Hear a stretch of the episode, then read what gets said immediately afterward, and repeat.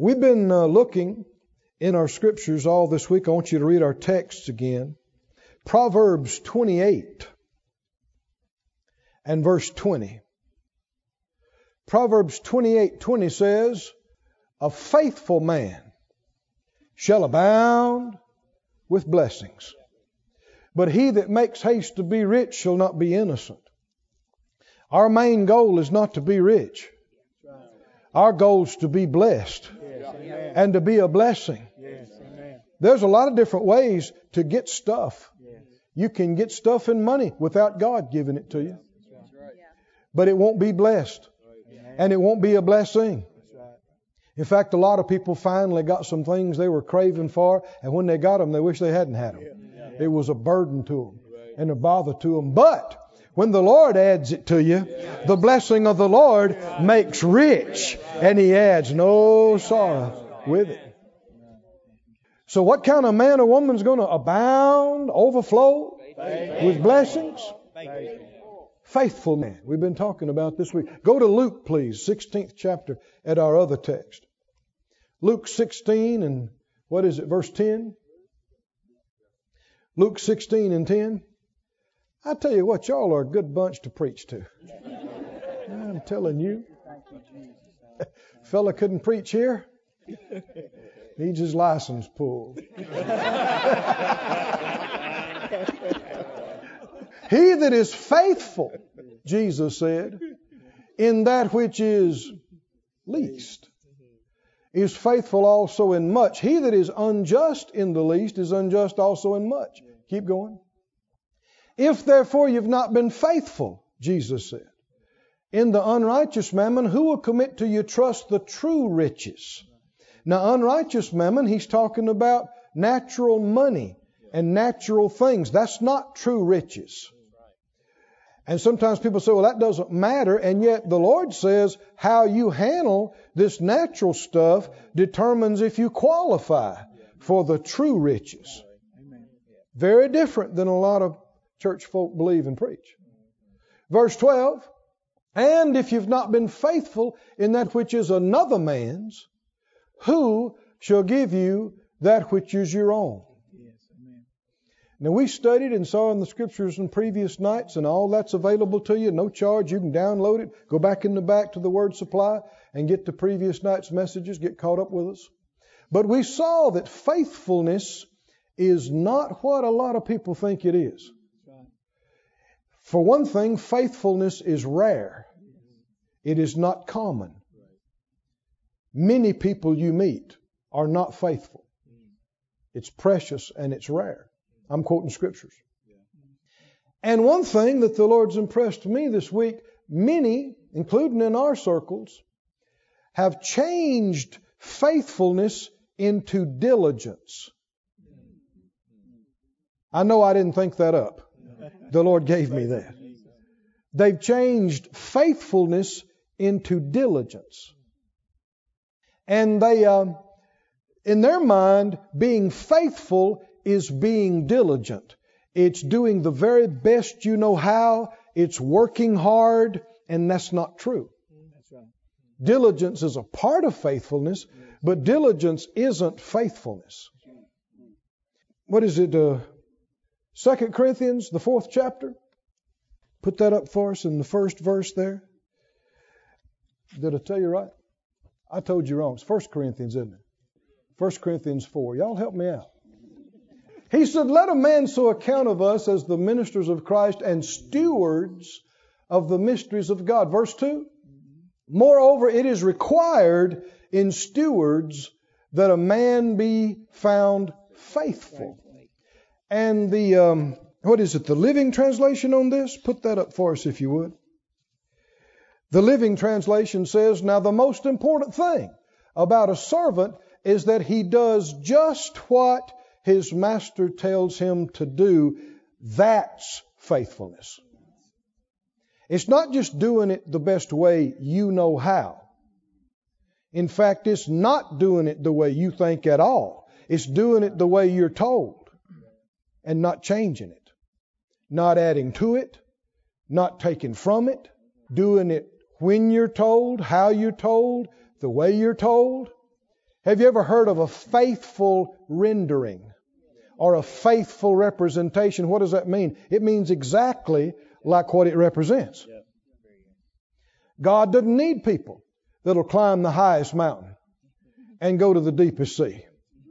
He needs somebody that'll do exactly what He tells them to do.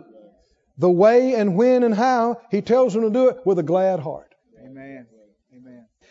Now, all this week and, and before this week, I have been reminded of an account and experience that Brother Hagin told the years that I was uh, with him. And uh, I kept thinking about it, and I thought, well, I'm going to tell that. And I thought, well, why not let him tell it?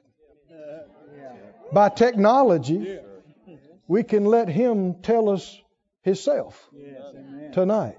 Because to me, it is so perfectly illustrating the principle that the Lord's had us on all this week. So, would you please welcome to the platform Brother Dr. Dad, Kenneth E. Hagin, please. Hallelujah. Thank God for the Word. Thank God for the Holy Ghost. Glory to His holy name forever.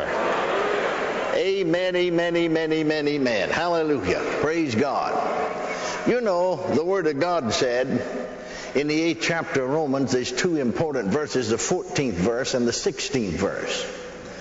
Now, one of these verses said, The Spirit itself, a better translation would be Himself, beareth witness with our spirit that we are the children of God. Hallelujah. And then the, the other verse said, For as many as are led, everybody say led. For as many as are led by the Spirit of God, they are the sons of God. Hallelujah. Amen. Can you say amen? amen? Thank God we can be led by the Spirit of God. Now, everyone knows, you know, they'd be glad if God would use them in some great supernatural, spectacular supernatural way. Maybe to raise up someone that was sick or someone from a deathbed or whatever. You know, if God told me to do it, I'll do it. But if we can't obey God in small things, we'll not be able to obey God in larger things.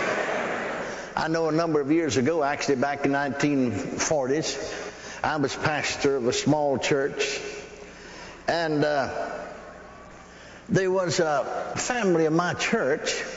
Their son-in-law was a minister. Now he didn't live in our town, and my church wasn't at that time his home church.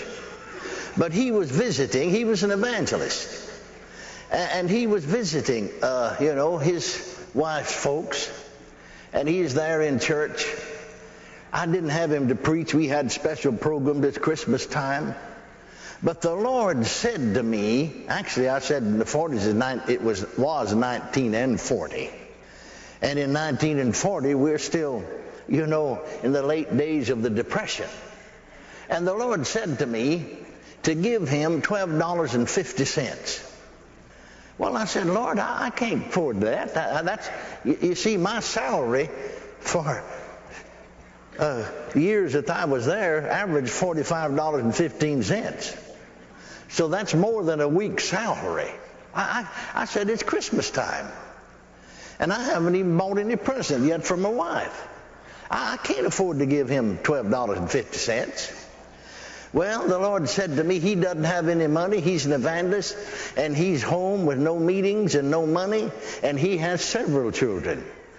Now we just we just had one at that time. And I want you to give him that. So I finally did. I mean, it's all I had. I didn't have anything left. I guess if I'd had $15, the Lord to give him 15. But he knew 12 and a half was all I had, so I gave it to him. I gave it to him. I heard later on his mother-in-law say to someone in my church, you know, I happened to overhear her say, you know, my son-in-law was off at Christmas time, no meetings in Havana, no money, nothing to eat, and somebody gave him twelve dollars and a half, and they had a good Christmas. Now that don't sound like you could today, but you understand that is a week's salary in those days. Amen. Praise God. Well, on another occasion, I was shaking hands. I was standing outside the front church door. Just happened to be standing there talking to someone. We were right on the highway, and a Greyhound bus came up and stopped right in front of the church. And uh, a young man got off with a suitcase in his hand, and I recognized him as a young minister. Now, I'd never officially really, really met him. I'd seen him at conventions and knew who he was. And so I went to meet him and shook hands with him. And uh, he said, Well, I thought maybe you might be having church. And I asked the bus driver about it, and he said, Well, I'll go right by there. It's right on the highway, so I'll just stop and let you off there. Ordinarily, they wouldn't do that. And so I said, Well, Benny's here. Why don't you preach for me tonight? And he said, Well, all right, but let me go to Parsons next door. Let me go freshen up a little bit and put on a fresh shirt.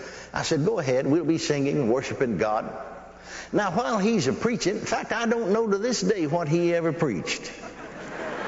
I remember him taking a text, but I was sitting there on the platform having an argument with God because the Lord told me give him ten dollars. Well, I said, Lord, I can't afford to give him ten dollars because I won't have but a dollar or two left. See, my income is about, you know, about $12.50, well, less than that a week. And I said, I won't have anything left. I can't afford to do it. Now, don't sound big now. Doesn't sound big now. But you understand it's just standard policy. Then somebody you know happened buy that away and just preach one sermon. You gave them a $5 offering. Now, I know that don't sound big now, but that's a half a week's pay then. I mean, there are men standing around on the streets that would, would work if they could get it for a dollar a day. I, that's just five dollars a week, Monday through Friday. And, and I don't mean work eight hours. I mean sun up to sundown. I know when I first started preaching as a young Baptist boy preacher and pastor out in the country, the little country church, I worked for a nursery, a good Baptist deacon. Uh, through the winter time, actually, we had uh, we had uh, put all these stuff, all well, the nursery stuff, and then we started to deliver them in the wintertime. But anyway, I got a dollar a day. We did not work from eight hours. We worked from sunup to sundown. Actually, I first started working for him pulling peach trees. Now they had a peach tree puller. You see, he'd planted them out in fields, and then then folks ordered them, and we delivered them. And two, it took two of us because they're two-year-old peach tree. It took two of us to pull up a tree. And we worked from sun up. I mean, we met, they picked us up in front of the post office before the sun came out. When the sun started up, we were out there in the field. Well, I had just been raised up from a deathbed, only weighed 138 pounds. And some of these folks said, I don't see how you make it. Well, I said, the Lord's my strength. I'm just Baptist, but I testified for the Lord. The Lord's the strength of my life, my portion forever. Amen. One old boy weighed, he's a big fellow, weighed, uh, uh, weighed uh, Albert Lewis, weighed 250 pounds. Because day after day, different ones of them would fall out. I mean, they just, they just couldn't make it. And so he said, I'll tell you one thing, when this old 250 pounds gone, everybody will be gone. I said to him, God's bigger than 250 pounds. Two days afterwards, he fell out. I'm still there. When it was all over, I'm the only one that's left. Everybody else is gone. And to show you I must have done my job, the man hired me permanently. Hallelujah. Dollar a day, dollar a day. Glad to get it. Dollar a day. So I said that to show you that to get you a picture of it. You see, we we would that, that five dollar offering is pretty good offering. That's a week's offering, you know. You know what I mean? Week's paying. I said, uh, you know, so that's what we ought to do. I'll just give him the five dollars, you know. No, the Lord said, give him ten. Lord, I said, I can't afford to give him ten. Don't you know that? I don't know this day anything he preached because I argued the whole thing with the Lord. Finally, he said, You know why he got off here? He said he just had enough money to get here on the bus. That's the reason he got off here. His wife and two children, the Lord said to me, are at uh, her folks, his father in law, down in East Texas, and he's going down there. Uh, and uh, then he's going to preach the next Sunday at Emory, and he'll be the pastor there. So I want you to help him get there. Give him $10. So I gave him the $10. Now he stayed with us, of course, that night. And after I gave him the money, then the devil said to me, Does he ever work on you? Does he ever talk to you? The devil said, Now, boy, you played whaley. That's a good Texas colloquial expression. Some of these folks, you know, they don't say, what do you mean playing whaley? Well, that's just an expression, you see. You remember Jonah and the whale? He got into trouble, you know. He played whaley. Well, you missed it, in other words. He missed it. Jonah missed it. That's when he got in the whale's belly. You missed it. You've given your money away now, and you don't have any. So I just thought I'll just check up on this. See, he hadn't told me anything. So I said to him, You know, it's sort of strange that you got off right here in front of the church. He said, Brother Hagin, I'll tell you the truth about the matter. I just went up to the ticket office and I just had so much money. How far will this take me? Because he said, My wife and my two children are at my father in law's further east in Texas. We were in North Texas. And he said, uh, I want to try to get there. And so he said, This was as far as my money would bring me. And I thought, Well, I'll go there and I really don't know brother. I know Brother Hagin's pastor there. I don't really know him personally, but I know who he is. Maybe I can spend the night. Didn't intend to spend the night. I'll hitchhike tomorrow on down there. I said, well, now then, of course, you understand you can ride the bus pretty cheap. So he rode the bus on there. I said, well, while you're at it, I'll tell you some more.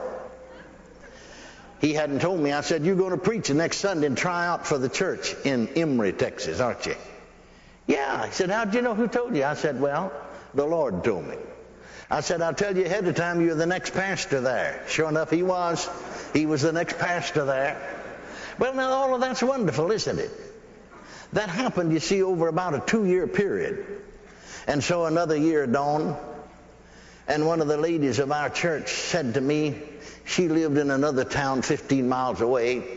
She said to my wife and I, there's a lady lives half a block down the street from me where I live and uh, she's on her deathbed. She's bedfast. The doctors say she's dying. Her husband put her in an ambulance and took her to several different cities and put her through the clinic. All of them said the same thing. We can't do anything. She'll, she'll die. And so she said, this lady's saved and spirit-filled person. I told her how God moves in our church and how God uses you. And she said, I believe if Brother Hagin would come pray for me, I'd be healed. So she asked me, would you go? So my wife and I, and this lady and her mother went. And so uh, I, I knelt by the bedside because this woman on the bed could only talk in a whisper. She said later on for me to talk in a whisper. It seemed like I put out enough energy, energy, you know, to holler, yell loud enough somebody could hear you two blocks away. And so I had to just get on my knees and put my ear down to her mouth to understand what she's saying. And I, so I'd, she had said to me, you know, doctor said she's dying and couldn't live. And, and I'd said to her, you know, the Lord, what the Lord said in the Bible about laying hands on the sick and anointing with oil. And she said, uh, I, I told Sister Brown, I believe if you'd come and pray, you and your wife, I'd be healed. Well, I said, you will be. Praise God. So I'm kneeling there, so I just laid my hand on her forehead. My wife is kneeling by my side. These other two ladies are there in the room praying also, or about to pray. And I started to pray. And the word of the Lord came unto me saying, I'm talking about, praise God, the Holy Ghost speaking to you now. Take your hand off of her. Well, if that's as far as you go, you think, well, maybe I'm not supposed to pray for her. Take your hand off of her. So I took my hand off of her. Obey the Spirit instantly. Then he said, don't pray for her. Don't anoint her with oil. Get up and stand up and say to her that I said to you, she's healed, arise and walk. Well, I just got up and stood up, bless God, and said, the Lord told me to tell you you are healed, arise and walk. I said, now I'm going in the other room. The ladies will get a robe and put it on you. And so I stepped into the other room. She said later, took all the energy I had to kick one foot out from under the cover. So when she made that little effort, some of the ladies went to the closet and got a robe and the house shoes, and they lifted her up out of bed and put it on her. My wife opened the door and said, You can come back in then, now. And I went in, and these ladies are holding her up. I mean, she's like a rag doll. One of these ladies, Sister Brown and her mother, Sister Hall on one side, holding her arms, and she's slipping out of their grasp till her knees almost touches the floor. My wife standing to her back to try to steady her to hold her. And all of these ladies are looking at me pitiful like. but when you know the Lord spoke, it never pays to do anything but do what he said. I said, he said it, it's so. Let's lift our hands and praise God for her healing. So these ladies lifted her up and lifted her hands, and we all began to praise God. And then she started slipping out of their grasp again until her knees almost touched the floor. And then I, they looked at me again, so pitiful like. And I said, The Lord said she's healed. Get up, so she's healed. Let's lift our hands again and praise God. And we lifted our hands and began to praise God, and the power of God fell. You know, the Holy Ghost falls. I said, The Holy Ghost falls. Amen. While Peter yet spake unto them, the Holy Ghost fell on them, as on us in the beginning. The Holy Ghost fell on us in that room. Hallelujah. Glory to God. And that woman jerked loose from those folks that were holding her, kicked her house shoes off and began to dance before the Lord barefoot. Hallelujah. And was healed, was raised up from a deathbed. Hallelujah. I know in more recent times, Patsy Bierman, you know, Patsy Cameneti now was with us here for so long. And so she went to Amarillo to preach one weekend. When she came back, said, Dad, said the lady came up to me and said, You've heard Brother Hagin talk about that woman raised up from the deathbed? Yeah, she said, I'm the woman.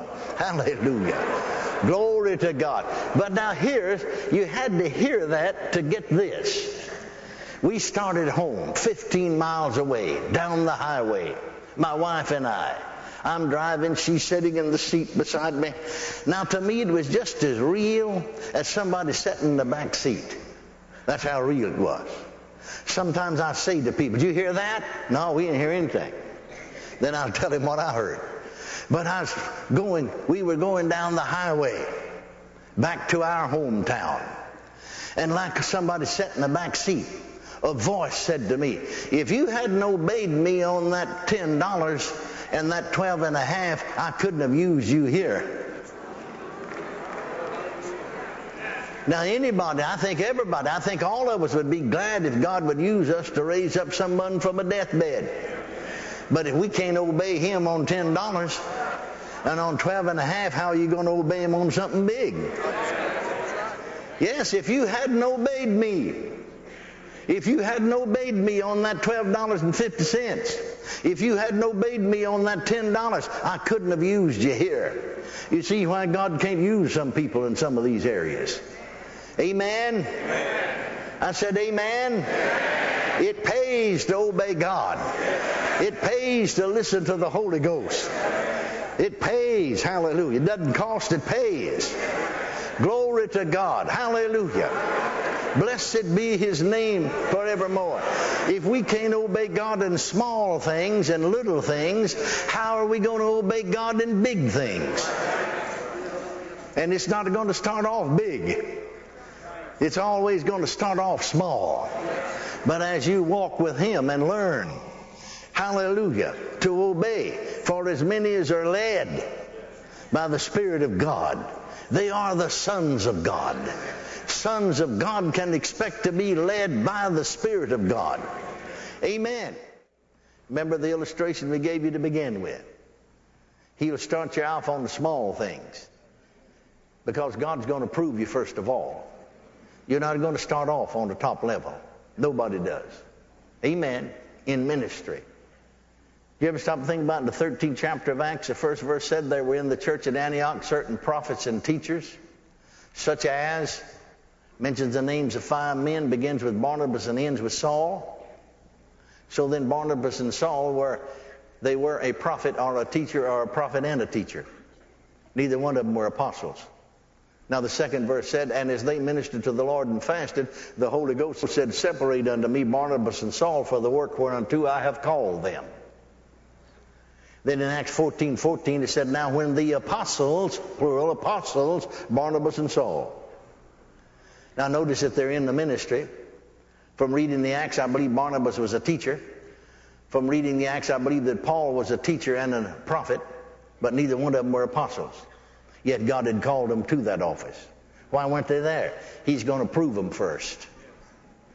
If they hadn't been faithful as a teacher, hadn't been faithful in the other office, he couldn't have put them into this office. If you're not faithful, I mean every one of us, layman and all, in little things, God can't use us in something big. Did you hear me? Amen. So we say, Here am I, use me. Use me. And he goes to talking to you, you know, about supporting your local church, putting in a little extra. Well, no, I'm waiting for him to tell me to go raise somebody from the dead like you did. Somebody from death deathbed. That'll never happen if you don't obey on the smaller things. Now say it again. Here am I, Lord. Am I, Lord. Use, me. Use me. Hallelujah. Hallelujah. Here am I, Lord. Am I, Lord. Use, me. Use me. Now say it out loud. I will do, I will do. what you tell me to do. I will obey you. Hallelujah. Hallelujah. Glory to his holy name forever. Glory to his holy name forever. Hallelujah. Thank you, Lord. Glory to God. Everybody stand up if you would. Hallelujah. Thank you, Lord. Thank you, Lord. Thank you, Lord. Thank you, Lord. God is exceedingly good. He's kind. He's gracious. He's faithful. I thought it'd be better to let Him tell it. Amen. How many find that very significant? Very very revealing. And we know it's true. Jesus said it. And uh, the Lord doesn't want us to be condemned. He doesn't want us to feel bad. He doesn't want us to look back over the past and just live in remorse or regret. But we're still alive. We still got some time, some opportunity. How many believe if we would be completely faithful and obey quickly and accurately, He would add to us? He would increase us. And if He can trust us in these smaller things, He said He's going to give us and allow us some bigger things. So if you would just uh, lift up your hands and close your eyes, y'all can go ahead and play. Let me lead you in a prayer and then let's, uh, let's receive. Sit out loud, Father God. Forgive me for not listening or not doing anything that you directed me to do. Anything I thought was small or unimportant. Forgive me. And I know you do. And I know that cleansing is here. In the blood, I receive it. I refuse to live in any guilt or shame or condemnation because the blood washes me clean and righteousness is restored. Hallelujah. I purpose myself in my heart to do what you tell me. No matter how small, no matter if I don't understand, all I need to know is did you tell me to do it? And by your grace, I will be faithful. And I thank you in advance for adding unto me and using me more in Jesus' name. Praise you, Lord. Let's just lift up our hands and thank Him. Thank Him for His goodness. Oh, hallelujah. Oh, thank you, Lord. This ministry has been brought to you today free of charge by the partners of More Life Ministries and Faith Life Church. If you would like to help send this word to others at no charge, you can become a word sender today. For more information, visit our website at morelife.org.